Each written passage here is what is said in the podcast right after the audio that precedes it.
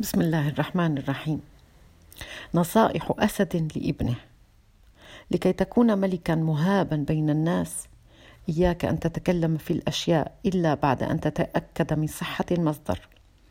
وإذا جاءك أحد بنبأ فتبين قبل أن تتهور.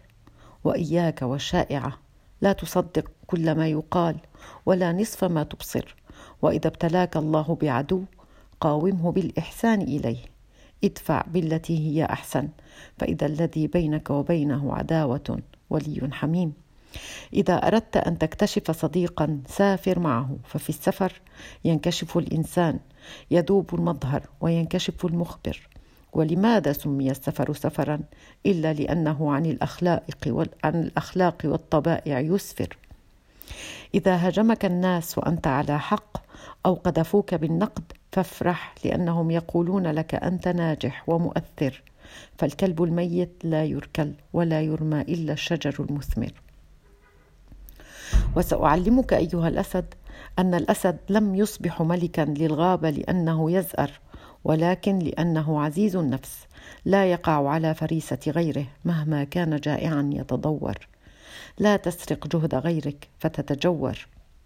بني وفر لنفسك بديلا لكل شيء. استعد لأي أمر حتى لا تتوسل لنذل يذل ويحقر. واستفد من كل الفرص لأن الفرص التي تأتي الآن قد لا تتكرر. لا تشتكي ولا تتذمر. أريدك متفائلا مقبلا على الحياة.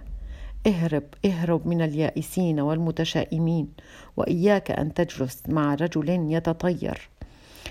لا تشمت ولا تفرح بمصيبة غيرك وإياك أن تسخر من شكل أحد. فالمرء لم يخلق نفسه ففي سخريتك أنت في الحقيقة تسخر من صنع الذي أبدع وخلق وصور. وإذا شعرت بالقسوة يوما فامسح على رأس يتيم ولسوف تدهش. كيف للمسح أن يمسح القسوة من يمسح القسوة من القلب فيتفطر؟ لا تكن أحادي الرأي فمن الجليل أن تؤثر فمن الجميل أن تؤثر وتتأثر لكن إياك أن تذوب في رأي الآخرين. وإذا شعرت بأن رأيك مع الحق فاثبت عليه ولا تتأثر. وليس عيبا أن تتراجع عن رأيك. إذا رأيت الحق والعدل فلا تتجبر.